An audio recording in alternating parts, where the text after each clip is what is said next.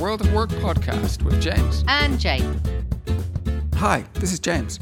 I wanted to let you know that as well as these podcasts, we deliver at least one free online seminar every month that you're welcome to attend wherever you are in the world. You can learn more about them and register for them via our website, www.worldofwork.io. That's www.worldofwork.io. Hi everyone, this is Jane. And just before we get into this episode, I want to remind you of all the really great stuff on our website at www.worldofwork.io. Over there, you can check out all the online seminars and workshops we do, as well as our team development programs. You'll also find articles on topics to help you thrive at work. So that's www.worldofwork.io. Now let's get on to the episode. And here we are in the main part of today's episode.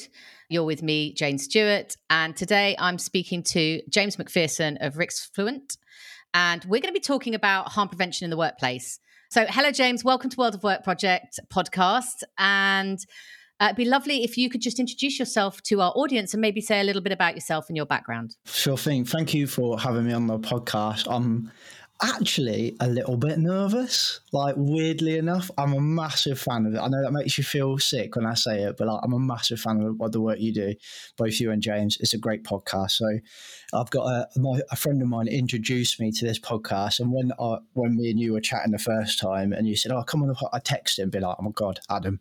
I'm, I'm going on World of Work. That's um, so cool. but yeah, hi again. Thank you for having me on the podcast. My name is James MacPherson. Um, I run a company called Risk Fluent. I'm in safety, in safety, health and safety, as most people will call it, for just over a decade. And then about four years ago, I started a podcast called Rebranding Safety which was kind of born out of the frustration of how people perceived safety and how we did safety. And that, oh, four years later, led to us starting the company, really. So, in a nutshell, that's really what we, we're trying to do is is by our practice and by our interactions is change the way that we do and see safety more focused on actually to your point actual impactful harm prevention um, as opposed to as opposed to, I think, an overarching or overpowering demand of just ticking boxes. We try to take a lot of evidence based practice and bring all of that stuff over into what we call normal work. I think a lot of it is done very well in aviation and high reliability industries, but it doesn't really break into normal work. So we try and try and bring those two worlds together. And rebranding safety still exists and it just me talking to loads of people very similar to what you guys do on here exploring all of those things and then basically that becomes my research and i go to clients and we play around with it and um, we see what works and what doesn't. And rebranding safety kind of became our purpose as a company. So really Risk Fluent now exists to rebrand safety one interaction at a time. That's our little tagline. That's us in a nutshell. Brilliant Thank you for sharing that. And regular listeners will recognize lots of terms and phrases that probably explain why you're here. Yeah. Um, I'm going to pick two or three just to let people know if they don't aren't familiar with us. So one of the reasons we really wanted to talk to James is that fundamentally the genesis of the of the caring is from the same place, which is born out of frustration. So, born out of frustration of what regular workplaces are experiencing. And that's very similar for us. So, it's lovely to have you on to talk about that. But also, some of you eagle listeners will recognize us talking about high reliability industries and what we can learn. And will be familiar potentially with my slightly nerdy passion for looking at some of those high reliability industries like aviation and trying to understand how they've used behavior change to help inform and improve practice. So very much a mutual uh, a mutual interest with the work that you do, James, and we're really excited to have you here on the podcast. Um, so today we're talking all about harm prevention in the workplace in the broadest sense, from a health and safety perspective, from a risk management perspective, and from all the practical things that go on in workplaces. You, I know, work with a whole range of workplaces and industries and contexts. For you, what does harm prevention mean? So I wouldn't really use that phrase at all until you introduced it in this kind of question set. So, and, and I really, when I first kind of you, you emailed me stuff, I first read it and I was like, oh my god, kind of what is that? But then thinking about it, and we were talking about it, it for me, it, it it, it's, it's just being people centered. So what we do as a as a company is we, we communicate to our customers like there's loads of safety stuff that we have to do. And I think a lot of probably your audience, especially my audience and my customers, will, will have this problem. Loads of safety stuff we do has zero impact on the shop floor. But we have to do it because we can't tender for the job, or we the customer won't let us on, or we might lose customers, or whatever. So it's more of a commercial need but it's called safety stuff, risk assessment, RAMs, and stuff like that, method statements. You've got to send it before you can even get on site.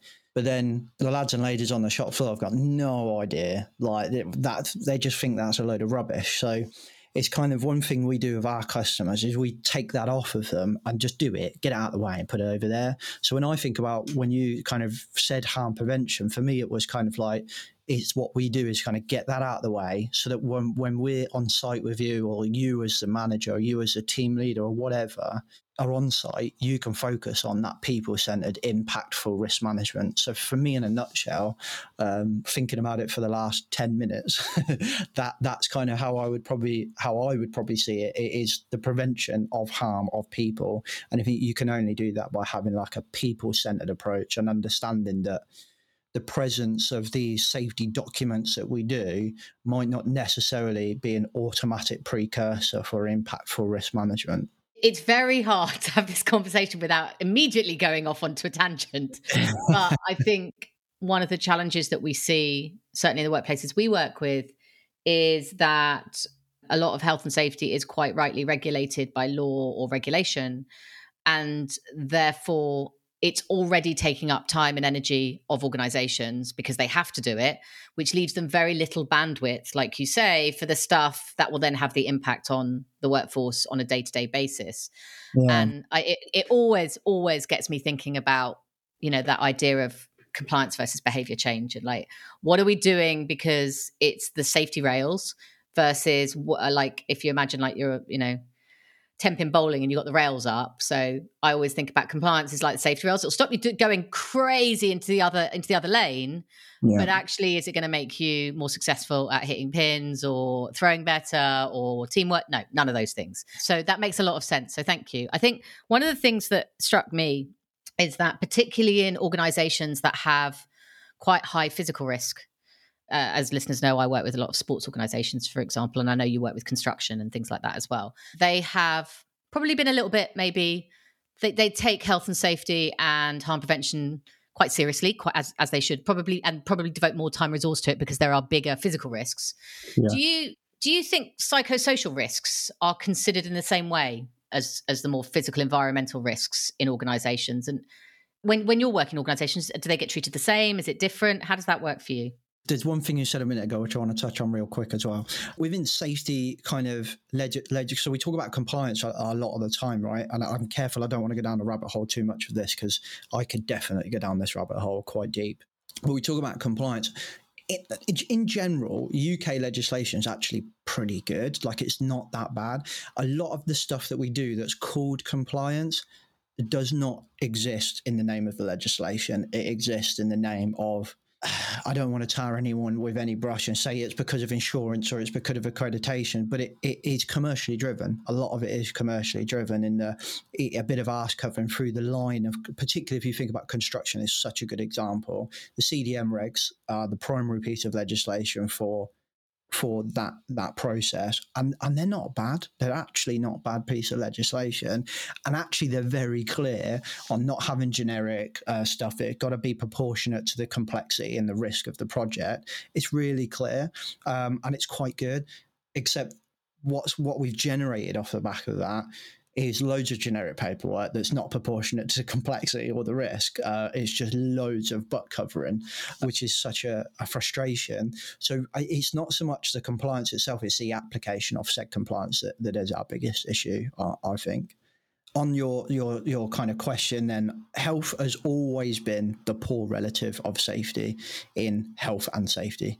Always, we get a kind of an overpowering sense that we focus on safety. And I've been called up a few times because I just call it safety. We will consider health in that, and it, for me, it's one. It's one. They're one and the same. Health has always been the poor relative, whether it's dust, construction dust, or uh, repetitive strain, or manual handling. Maybe manual handling is not the best. Uh, that's the best example because that's quite reasonably well done, even though there's loads of stuff that we do that's crap in that as well.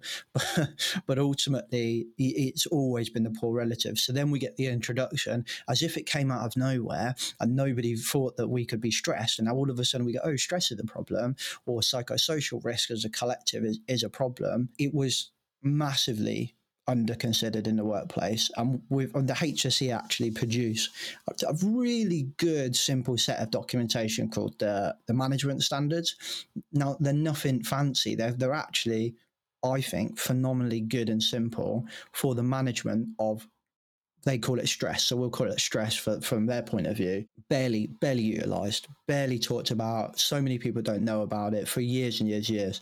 And then typically in safety, what always has happened happened when ISO ISO introduced 45003, which is a badge for managing psychosocial risk. And now all of a sudden everybody's interested in psychosocial risk because they get a nice badge and they can tell their customers about it. Is it kind of considered in the same way? Definitely not. If you were going to really try and bring that down to a simple yes or no answer, the answer would be no. Okay. Firstly, just an endorsement for those management standards because I've taken them into so many meetings uh, and gone, Do you know these exist? And people go, No, do we not have to pay someone for those? And I go, No, they're on a website. We could just use them. And people are like, yeah. Oh, where's that when? I'm like, do you not know their website? So we'll put the link to those as well because they are they're really solid and um, they're a great starting place. And for a small organisation, they're a really healthy way to start thinking about it.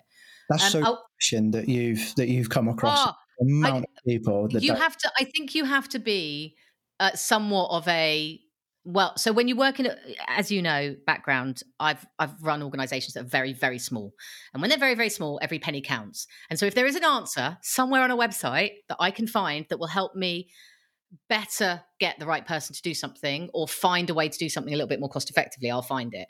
And I remember the first time I came across like that whole area, and I was like, I was sort of, you know, when you sit, it's midnight and you're at your desk and you're looking around going, Am I I'm still here. How do I not know this is how do I not know this exists? Surely this is a basic like every company should be sent an email saying, Did you know this website exists and has all this resource that is pretty much free? And actually will also allow you to be informed if you're hiring a consultant. So for me, it was about I could ask people questions about it. And if they didn't know, I'd be like, well, if I know and you don't, you're not the right person. So I'm a massive fan of it. I want to ask you about this poor relation idea, or maybe I don't want to put words in your mouth, but that's kind of the phrasing that you talked about. And I want to ask you about how it relates to ownership. Mm-hmm. So, one of the things that I find frustrating in organizations that I work with is that all too often, depending on where a function of the organization sits in the directorate or in the leadership team, will depend on how it's treated. Quite often, I find uh, if health and safety is sitting within a technical estates facilities function, which it very often is, the relationship with the HR department is is kind of very transactional. Like we will deliver these courses of these areas, and I find that I mean, challenging would be a nice way of describing it.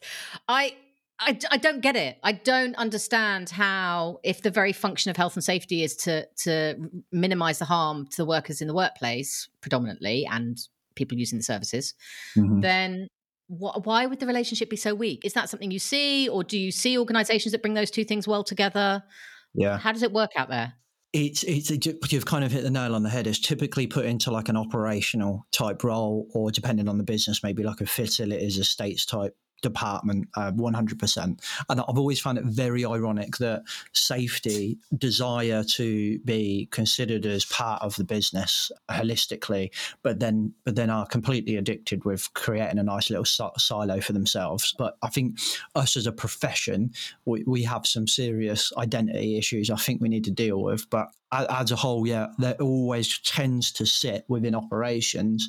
What what I would love to see it become, and what I would love to see Risk Fluent try and drive, and and we try. I tried to do this in a previous role, and unfortunately, I decided to redesign, and it was just a nightmare, and, and we ended up leaving and, and starting a consultancy. But but I, I, would actually not love to see a lot of us in safety are driving to have a health and safety director on the board. Right, it's quite a rare thing to see, um, and, we, and we're trying to push it. And I'm a bit uncomfortable with that because I think how big does the board get? Do you have a head of health? Do you have a director of health and safety, a director of ESG, director of CSR, director of HR, director, and you could go on all day. Director of conflict management, director of bribery. You know, we literally go on all day, and and I just think if you, if you were to imagine quite a big organization, just as an example, because this example wouldn't apply to a small business that doesn't really have the finance or the resource, but just to put it as, as an example, why, why do we not have like a head of risk on the board? And then underneath that, you've got kind of people risk, kind of legal risk, you know whatever you kind of you, you kind of break them down. So uh, we try to talk about it sometimes like operational risks. So the risks that emerge from the operations of the business and operations not being just the manufacturer of the product but also the operation for the finance team. Their operations is sitting in an office doing what they need to do. Stress and DSE would be a big risk for them whereas in your uh, operations it would be i don't know PUWER or something else right? But when we start talking about data uh, and bribery and stuff like that. It's just another risk type. But ultimately, the management of risk, the, the models and the theory and the thought process to manage risk is very much the same. So, like, I would like to see it as a we start to see kind of risk generalists within an organization that, that can fall back on specialists such as a health and safety specialist or, or ideally a safety specialist and then a health specialist because health is it's it, I don't I think it's too broad for it to be uh, a generalist topic. And then I think safety is as well. And then you've got a data specialist and a, and a bribery specialist ESG CSR and so on that fall behind them.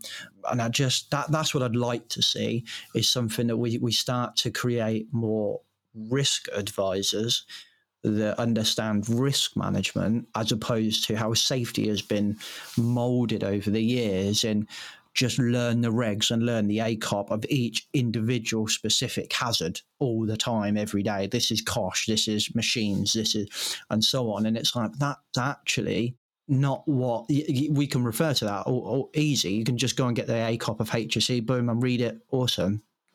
But shouldn't we be thinking about how do we make risk based decisions? How do we make predictions? How do we understand a socio technical system? And how do we understand behaviors and decision making and all stuff like that and and how do ultimately we manage risk but yet in safety education we don't really teach people how to manage risk yet risk management is the cornerstone of what we do I think that's really interesting you said that because I don't think it gets taught particularly well at executive level either.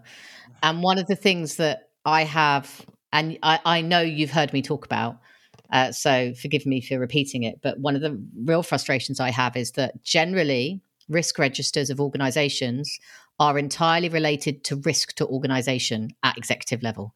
So when you go into the board of directors, their risk register, which which should should is a debatable word actually i would describe it is often a the biggest groupings of risks from all the risk registers below right? So ideally everyone's got risk register. And what i think is probably an error is that most people look and go okay well what are the biggest ones for the organization? And they go on the top register right um, firstly, I, I, think that's probably a flawed thing because I think entire departments probably, although they have lots of risk, those risks are all well mitigated, well managed, and there's actually no risk to worry about at organizational senior level because it's being managed yep. um, rather than just picking one from everything. But also, when you look at the templates that get out there, right? So you know, you know the risk register templates, the ones that you know when you start your business, it says, "Oh, you need a risk register," and download it the groupings or the categorizations, I think massively influence how people at senior level think about risk. Yeah. Right. So, for example, generally there isn't a people category. Yeah. Right. So you'll see a compliance category and the therefore they'll they'll have so if we work in a child services area their DBS checks or their um, government checks, depending on what country they're in in the home countries, their government checks will sit under a compliance risk. Is everyone government checked? Yeah. And I'm like, mm, uh, so that's that's the risk to the business that they haven't done what they should. It's not of risk of harm to the individuals that are working alongside those check people or the risk to the beneficiary or the or the customer. Yeah. And I think there's something really interesting about that because I think where it's owned and who thinks is their responsibility is and what their responsibility is about risk will completely shape where the resources are put. Yeah. And like if you're sitting, if you're sitting, and I, am going to say this to board members right now, if you're listening, if any of you sit on boards or sit as senior execs of organizations, ask yourself when you read your risk register, who are we protecting? Who are we trying to make harm less likely for? Because my bet is it's the organization, which is why your comms department are so powerful right?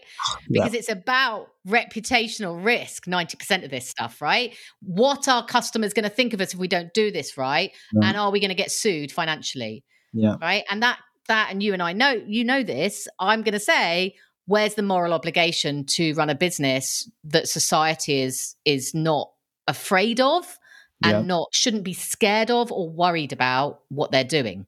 Yeah. And I just, I guess I wonder how much, when you work with organizations, how confident or not you are. And do you see good organizations at this? Do you see organizations whose top bosses get it, really get it? Yes. More so in like actually the last what you uh, Risk Fluent is actually a, a very new company. Um, we only started the beginning of this year as a as a standalone consultant, and since then we've interacted with companies that I'm like, you get it you you get this. Prior to that, I think I've been terribly unlucky to work with some really poor companies, which has been good because it's really taught me uh, a hell of a lot. Um, but ultimately, I struggle to say, "Oh yeah, I've got I've worked with people that have got it and done well at this uh, prior um, to going self-employed." Whereas I was with a company talking to a company who who um, only a couple of months ago who are now a customer of ours and um, and and they work in a high risk environment. And it was interesting that that customer brought up kind of a similar conversation and they, they mentioned two things which pricked my ears up and i was like this is going to be a good relationship if we move forward first thing was they were like well we, we've got compliance james but ultimately like there's the working at height regs and then there's what my guys do which is rope access way up in the in the middle of the bloody sky and if something goes wrong there's there's no they're going to fail. There is no capacity to fail. There it's a serious incident. He was like, so we can we can deal with that. Then we've got how do we fail safely at the top? And I was like, mate, you're reading from like HRO textbook, like you're you're you're singing my message. And then he was like, and then ultimately we need to think about stress as well. he was like, if my if my guys are stressed, and they come in and then they're not thinking about work. So we come back to one of the earlier questions around psychosocial risk. If we're coming in and we're we just had an argument or we're stressed because we don't know whether we're going to pay the bills, which is a big issue for a lot of us right now, and they're not concentrating on whether the hook's gone on the right place and then or the hook goes on the harness or they got the right lanyard or whatever, then boom, they're they're in big trouble. So there are people that get it 100% there are people that get it but we are driven massively particularly in the uk that compliance is the gold standard whereas I don't I don't think anywhere that's like saying in finance that what we're aiming to do as a company is to break even. Like we would never do that in finance, but in safety we seem to go, yeah, what we want to do is achieve compliance. Like huh? I'm, I'm sorry that that's is that not the bare minimum of what we would do? To so to your point there's something i've said a few times on the podcast. If the health and safety at work act disappeared tomorrow if all the legislation disappeared so let's say brexit caused all of our legislation to just disappear in this like apocalypse world that we, we maybe nearly happened or whatever your opinion is. And i tie myself in knots here by mentioning brexit i shouldn't have mentioned that. But anyway um, so let's imagine this fictitious situation. We've got no legislation. Would you, as a customer, start sending children up chimneys or under machines again, like we used to back in the day, because they're nice and small, right? So you can get them in, you keep the machine running, you they can clean it. Well, no, of course we wouldn't. Right. Okay. So it's not compliance that you're trying to achieve. Then it it is actually you you, you do care. Oh yeah, of course we care. So I think there's a there's a there's a perception that the board don't care and I think they do care, but I think they think that compliance is safe. I think fundamentally that's a problem. I think mm, I'm not saying all, and I know there's a couple of people that disagree with me when I say I think the majority of boards uh, do care, and I think I genuinely think they do. I don't really want to live in a world where I think board members don't care um, about other people, and there obviously are horrible people out there, but I think they've been kind of brainwashed, particularly in people risk, that being compliant is safe. And and there is case study after case study that can demonstrate this, but more recent in the UK, one that will hit us all, hits me quite close. It's Grenfell. Grenfell was was a compliant building. Debatable, but for many believed it was a compliant building. With hindsight, we can say it wasn't. But the complexity of that legislation is we built that, we refurbed that, and we thought it was a compliant building. It's an amazing lady that, that, that does some phenomenal work in safety and, and fire safety, um, who would actually be a great guest on this podcast, uh, called Gill Kernick. Um, her book is phenomenal and her work is phenomenal. And she came on the podcast, and essentially we had this massive conversation around compliance not being a precursor or an automatic guarantee of safety.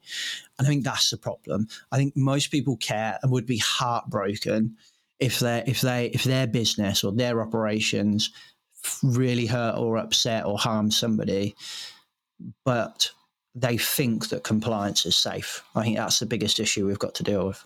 And I think I think you're right. And you only have to look at some of the sort of big, I guess, governance failures, certainly in the charity sector and in other organisations, and you listen to those people involved, and there is a level of shock, right? When you hear some of them, you're like, how did this happen? We did everything we thought we were meant to do. Yeah. And I think it's interesting. I think you said brainwashed, and I think I, I would use I would use the phrase conditioned. Um, I've I've sat on a board on a non-profit board, and I've sat in many a board meeting, and they are so engineered and designed because of the nature of bringing a group of disparate people together to discuss the the, the fortunes and concerns of a, of a specific organization but fundamentally, their job is to make sure like their job is to protect the organization right? And so there is a limit to the way in which things are structured in the way that uh, agenda items and things are brought. And i would i think i think they're literally conditioned. And i think sometimes they're you go into it in such a power dynamic. So when you go into your first board right it's your first time you've ever sat on a board by definition likelihood is you are one of only one or a few people who haven't done it before. So yeah. you sit and learn from elsewhere, right? And yes, there's board training and yes, there's director training.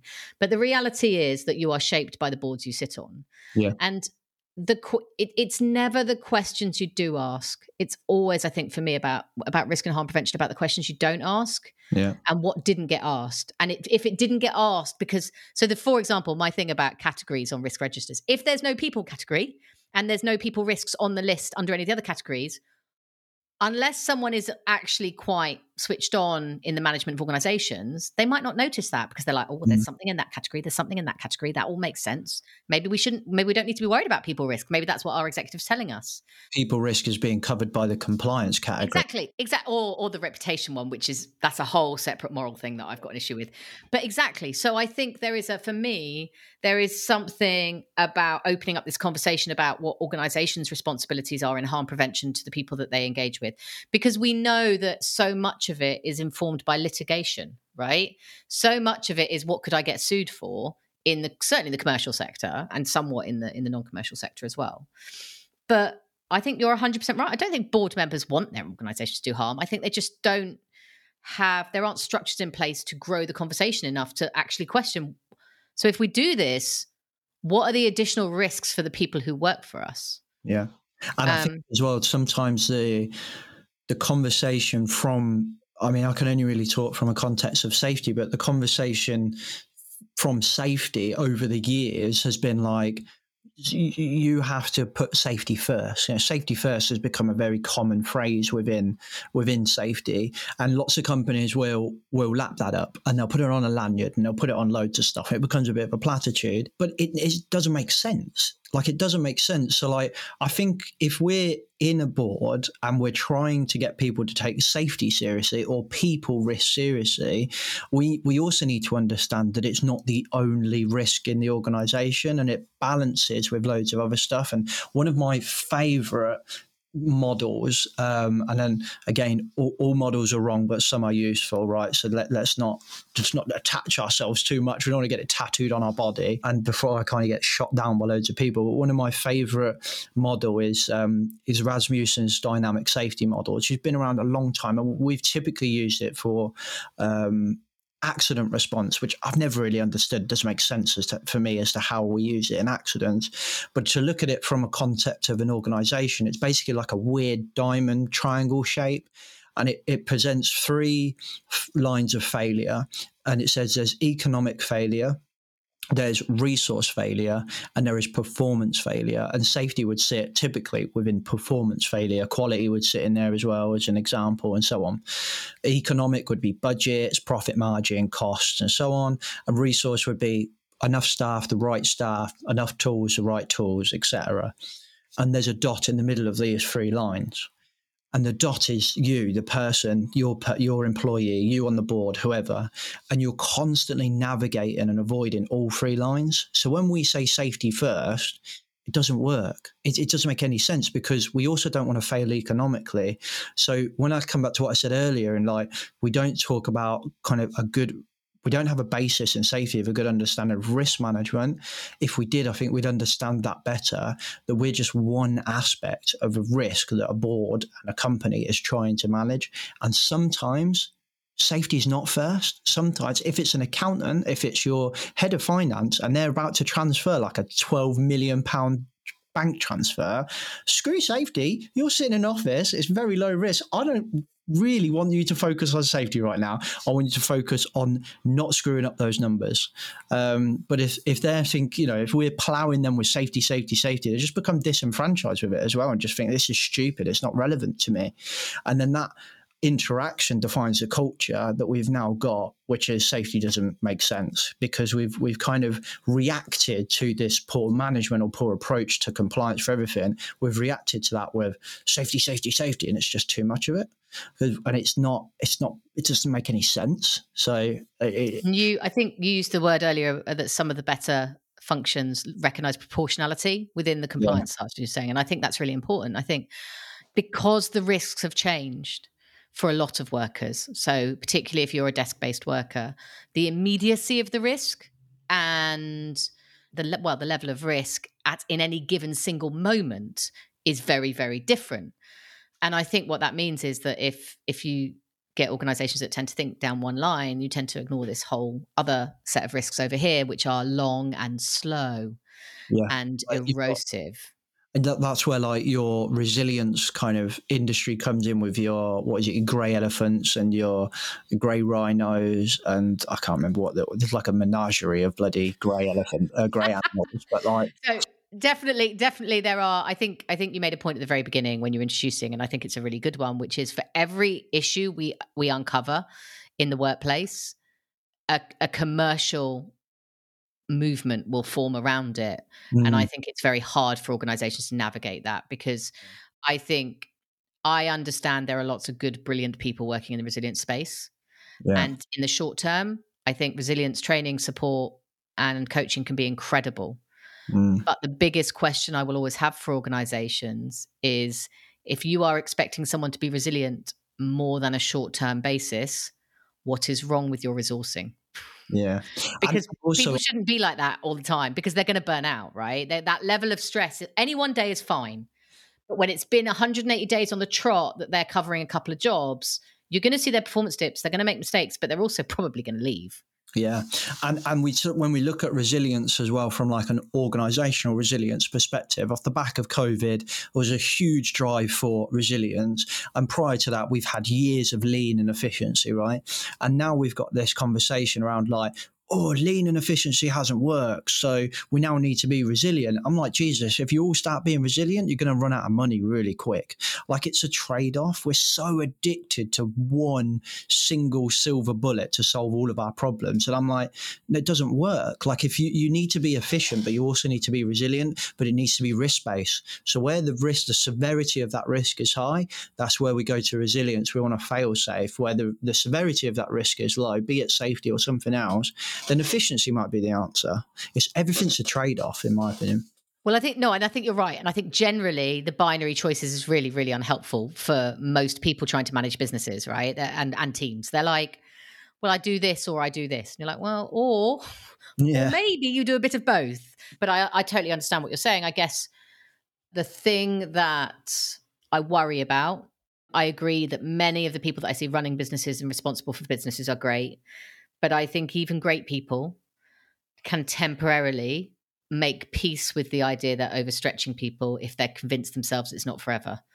Yeah. And so my worry is that the thing that is, if there is a trade off, the trade off seems to me disproportionately often to be the discomfort of the workforce for a little while. Yeah. And I see that being generally, I see that trade off being made much more than the bottom line, the profit margin, or uh, or missed opportunities. And interestingly, one of the biggest challenges I see in in the non high risk environments, so the the more desk based stuff, knowledge yeah. work, is where organizations don't want to miss opportunities and therefore they end up saying okay we're going to take the risk of not being able to deliver on this contract and we're going to mitigate it by overstretching our workforce. Yes. Yeah. And and and so i knew it was going to come up which is why i went and ran and got the book before we started recording. So i've just started reading Amy Edmondson's for Fearless Organisation. I followed her work and and the, the concept of psychological safety for ages, and actually never got round to reading the book. And somebody asked me for a book rec- recommendation the other day, and I was like, I haven't read it yet, but psychological, um, sorry, Fearless Organisation has got to be one. And I was like why haven't I read it? So I started reading it, and there was something that she said in here. This is well, I'm only like what five pages in to the actual book, and I've I've got like 20 highlights already. That's how good it is. But there's something she said in here that I think we're touching on and, and that safety suffers from, but not just safety, but many things suffer from all the time. Um, that psychologists call discounting the future. So basically, the, the underweighing of the more important issue. And in this example she gives was the patient's health, um, which would take some time to actually play out and the overweighing of the importance of the person that that person is interacting with response. So it's kind of like the immediate social risk of being seen to be an idiot or ask a stupid question or be uh, shouted at because you've just challenged the leader becomes more powerful than the than the long the, the risk that, that is bigger but it's far away. So like the gray elephant kind of or gray rhino i think it is in resilience engineering like we can see the problem we know the problem but it's so far away and it's so slow moving we don't need to address it. And then there's a there's a great episode i'll send you a link so you can put it in the notes. There's a great episode of um, you're not so smart podcast um, and there's a lady that talks in there where she did loads of research during coronavirus in America, where you had this big divide between the two political parties. And I can never remember which one's which, so I'm not going to name them. But one side basically didn't support face coverings and the other did, right? And there was many people that they surveyed that was on the not supporting face covering side that wanted to wear a face covering but wouldn't because and she coined the phrase social death is more powerful than physical death as an influencer I was like, wow. So if we think about that in safety context, we're often asked to go, I need to, I need to bring some budget in, or I need to invest in this, or I need to upskill people, or I need to say no to the tendering of this job because there is a big risk. We, to your point, going to overstretch our people. We're going to stress them, or we're going to cut corners, or whatever. But actually, I don't want to say that because I don't feel, to Amy Edmondson's point, psychologically safe to challenge that because the majority of this board are going to say, what you what you want about this is a huge million pound contract and you're saying no because we might we might hurt someone. So that kind of discounting of the future i think is a huge problem for organizations. So we're dangerously close to my favorite topic now and i'm going to mention three things that i think might help listeners but also would inform this um, one is those who are close to me will know that I'm pretty hung up on some of uh, fight, trying to find better tools for people in management and leadership to think about harm prevention. Mm-hmm. And so I'm going to mention HFACS, human factor classification, because I think it's just awesome for helping people think particularly about some of the stuff you just talked about about what's normal and what's accepted within your practice because so HFACS is a model that says that fundamentally if you're trying if you're trying to work in harm prevention there are as an organization you can try and trace trace back and it's based loosely on swiss cheese model so yep. there are holes in your defenses yeah. and you need to block those holes. And their theory is there are those those defenses have layers. So there's organizational level there's supervisory there's preconditions okay um, and there is unsafe acts themselves right? And so they say like so preconditions. If we're stressed about money and and cost of living crisis has come is is here, right? If we're stressed about money, one of the things we need to think about as a whole workforce, if our whole workforce is on minimum wage, for example, we might see a disproportionate level of stress in the workplace, distraction. Yeah. If they're working heavy machinery, we might want to just mitigate a little bit more in terms of extra observation on that or shortening shift turnover or something. Yeah. At least try play around with it to see what might help. But one of the one of those levels is supervisory, right? And one of the things they talk about in HFACS is what what does that person have around them in terms of I'm going to get the wording right now because I'll get it wrong otherwise is things like failure to correct known problems. Right, now, yeah. what I see a lot in organizations is people who have similar jobs that are skilled and that have risk. And if someone is happy to correct someone else within that similar level rather than a managerial level, or there's a manager around, which is great. But if there isn't, if peers will correct peers, then the normative behavior in that group is that you're not going to just let slack behavior fly but also if someone makes a mistake you're going to pick it up and speak up linked to your psychological safety thing yeah. and they talk about, about that as a whole layer right that supervisory layer and i think that would help managers a lot more think about why they need not always be minimizing the amount of support that's around them and space for teams to connect because i think they see it as a cost I think they're like, well, every minute that they're connecting and having tea and having a chat, they're not on the shop floor or they're not out doing their work. And actually, what they're doing is they're building relationships and trust such that they'll call out mistakes and, and prevent things going wrong. So we kind of I made this this model a long time ago, which we kind of try to use um, with our customers when we're talking about how how performance happens on on the shop floor. It's how people make decisions and behaviors and what influences them. Because I think a lot in safety, a lot of the time we just think, oh, that's Bob and Bob's a bit stupid. But like obviously Bob didn't know that he was going to lose his arm when he shoved it in there. He didn't think that was going to happen. Otherwise, he wouldn't do it, right? So, and, and most probably most of your listeners, if they've listened to you for a long time, I'll, I'll be preaching to the converted there um, but we've kind of took that the Swiss cheese model and and then put it into into four segments. Um, so four factors of performance essentially. So organizational factors that influence our behaviors. And then we've got cultural or social factors that influence our behaviors. Then we've got situational factors that influence our decisions and behaviors. So, like that could be anything the team we're working, the weather on the day, whatever. And then the human factors. So, all of those is, and you've got each each one of those factors will have layers of their own defenses or layers of their own Swiss cheese. Each of that Swiss cheese layer has got its own latent conditions and, and weaknesses in there.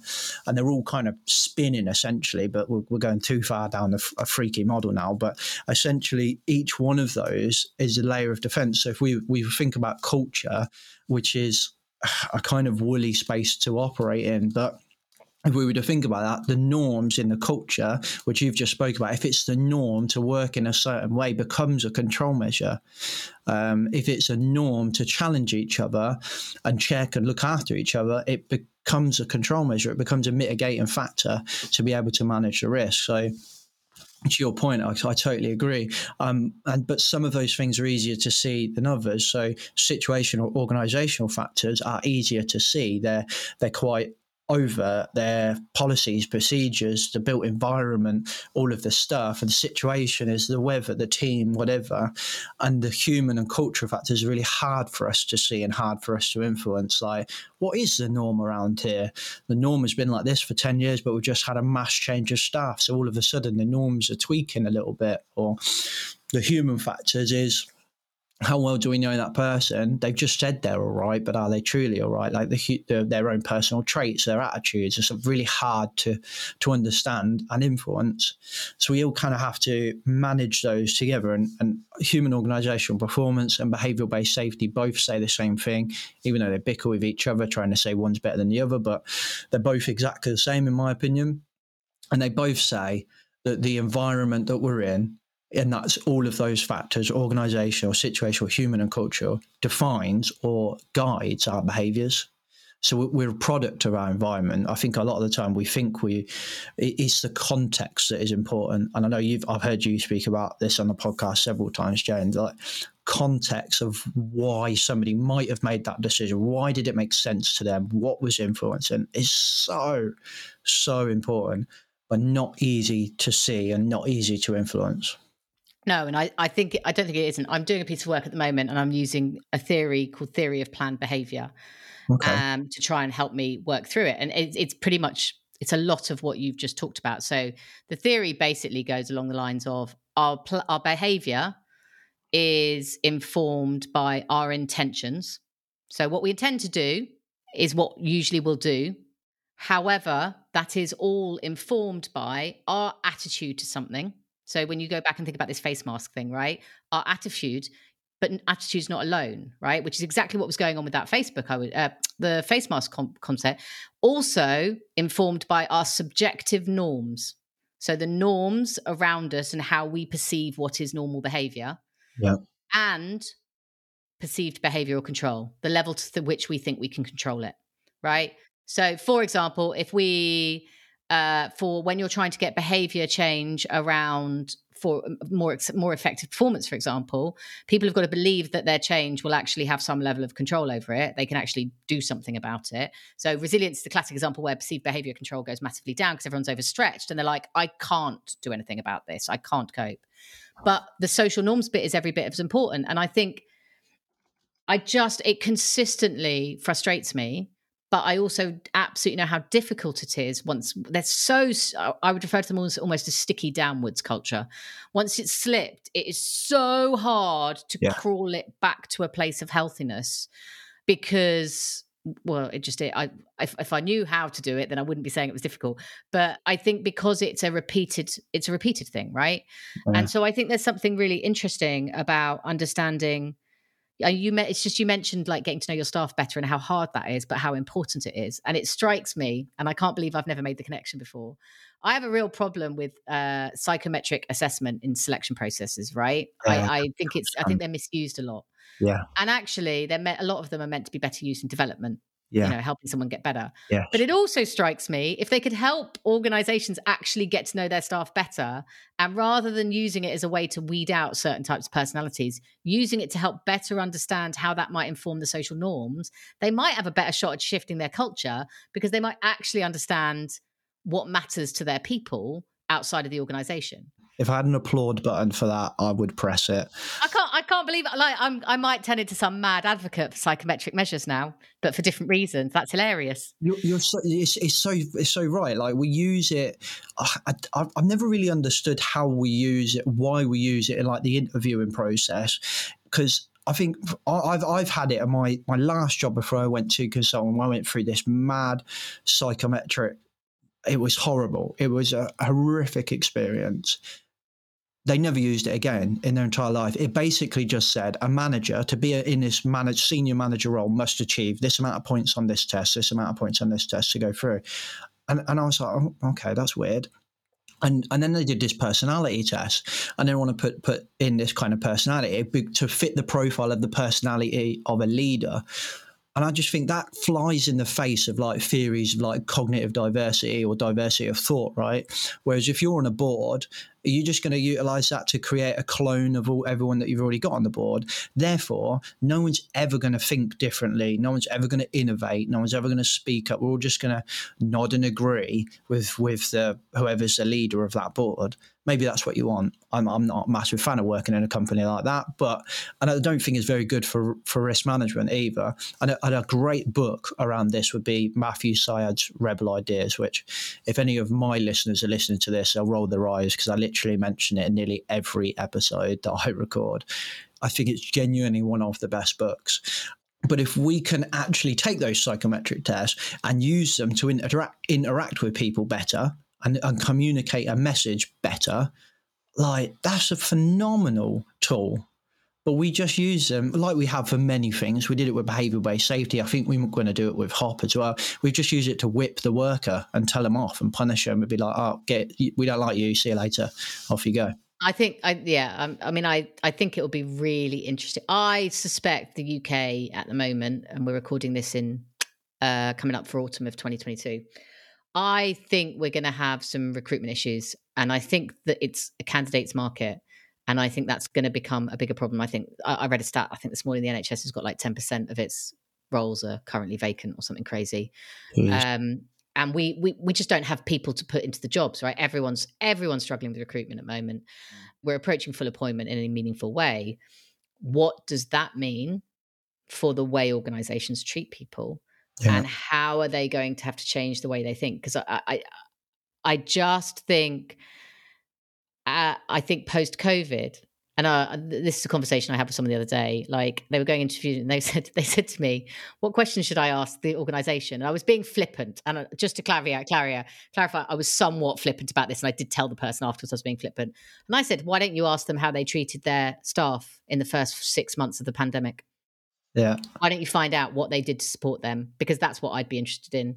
And I think in in a candidate market, I think don't get me wrong, money will always matter but it matters less than people think. Yeah. And I mm. think ways of working will always matter at the moment. Like, can I work from home? Can I have some flexibility in my hours? Things like that. But I think smart people look at organizations and say, how do you care about your workforce? And I just think risk and harm prevention and health safety is, is just the obvious place to that that is underutilized as a way to show their organization they care in a meaningful way, I think and I think as well, it's it's, it's like long term thinking. I think the problem we have that is everything we do is short term. Taking that statement from from Amy's book, like every decision we're making is is based on what's right in front of us. You and you, you can see it. I mean, I was dis, a bit disheartened the other day when I heard that and the majority of well i've been trying to learn more about this energy crisis and stuff so i can understand why i'm skint. But i was so shocked when we looked to a country like germany for so many things like innovation on energy engineering and, and just so many other things right? We looked to them as like a, a, a leader and the majority of their gas was coming from russia even though we know that the relationship with russia is volatile. And we have known since I was a kid, right? And before.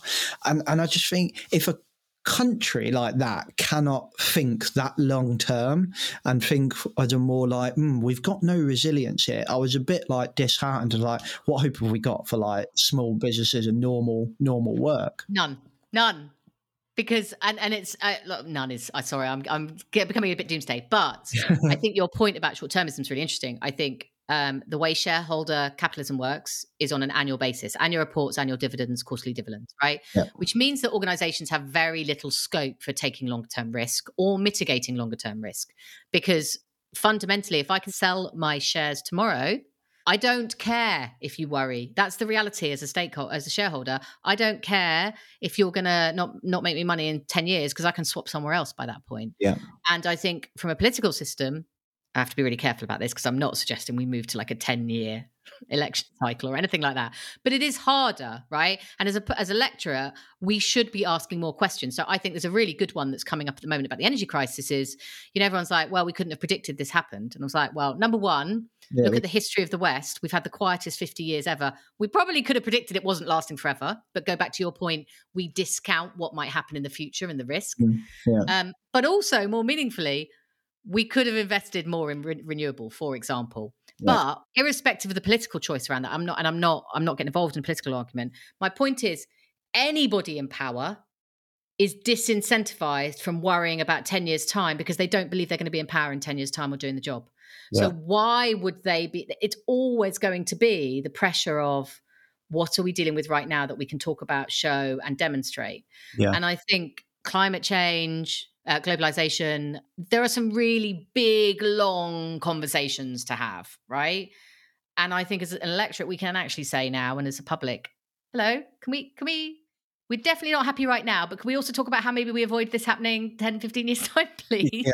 yeah. And I, I, but I think you're right. I don't, I don't think there's an incentive to think long term at the moment, is there? I mean, the only people I would say who do it that I've seen are family businesses so long run family businesses that are wholly owned by the private group of people yeah. seem and that have lasted a long time they seem to be much better at it from my anecdotal experience because they they kind of have seen it all i think.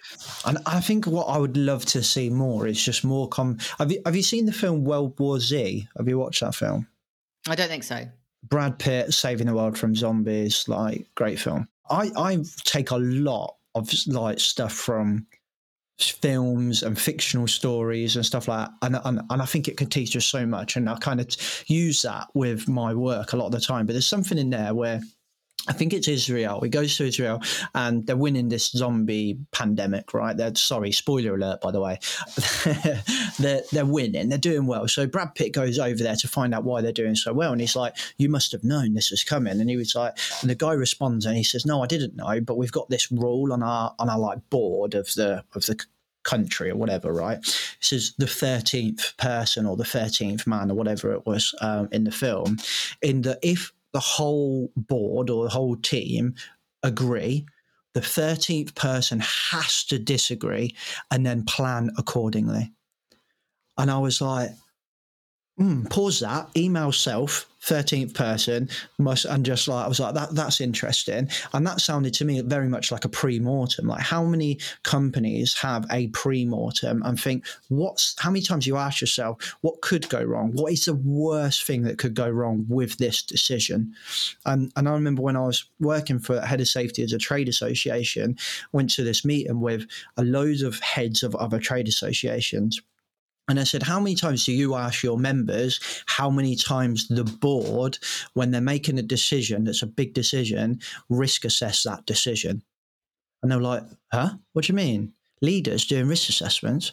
Yeah, because everything we do is a risk based decision. How many times do we think about? I think to your point earlier about risk registers, right? We'll think about financial risk, we'll think about reputational risk. How many times do we think about people risk on the decisions that were in the board because we're so far removed, especially in big companies, we're so far removed from the reality of work. So, like, if we're going, yes, we're going to take on this job, even though we know the deadline's really tight, we know it's operating in a really small area. I don't know, building a block of flats in the centre of London. We know it's going to be an absolute nightmare. And then we know the deadline's tight, but the profit margin on this is huge. And the potential to get more work off this customer is great. So long term thinking from a from a business point of view, this is a really good thing for us. Okay, cool. What's the long term thinking of if something goes wrong like how bad would it be if it went wrong i just don't think we have that conversation enough in relation to operational risks or, and or people risks no, I think you're right. But hopefully, today we've talked about a few things that might maybe encourage people to talk a little bit more about some of that, we would hope. So, we're coming to the end of our time, uh, which is probably just as well because I think I could, I certainly have got an, a whole load of other stuff I could ask you as well, but we might be here next week. I guess before we do, you guys are doing really interesting work over at Risk Fluent, It would be really great for you just to share with the audience how they can learn a little bit more about you, about your work, about the podcast, uh, and how they could get in touch with you if they wanted to.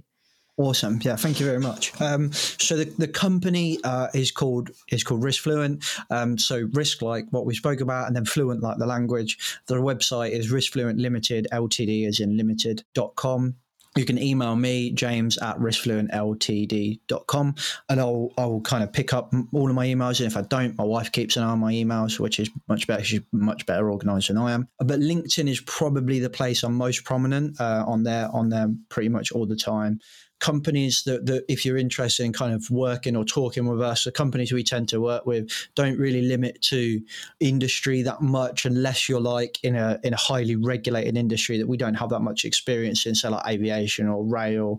Like it would depend on what you wanted to talk about. But ultimately we work with really we do two types of work. So like small companies where we're doing like their safety work and we're we're trying to do that a bit more evidence based, but still it's that typical safety work.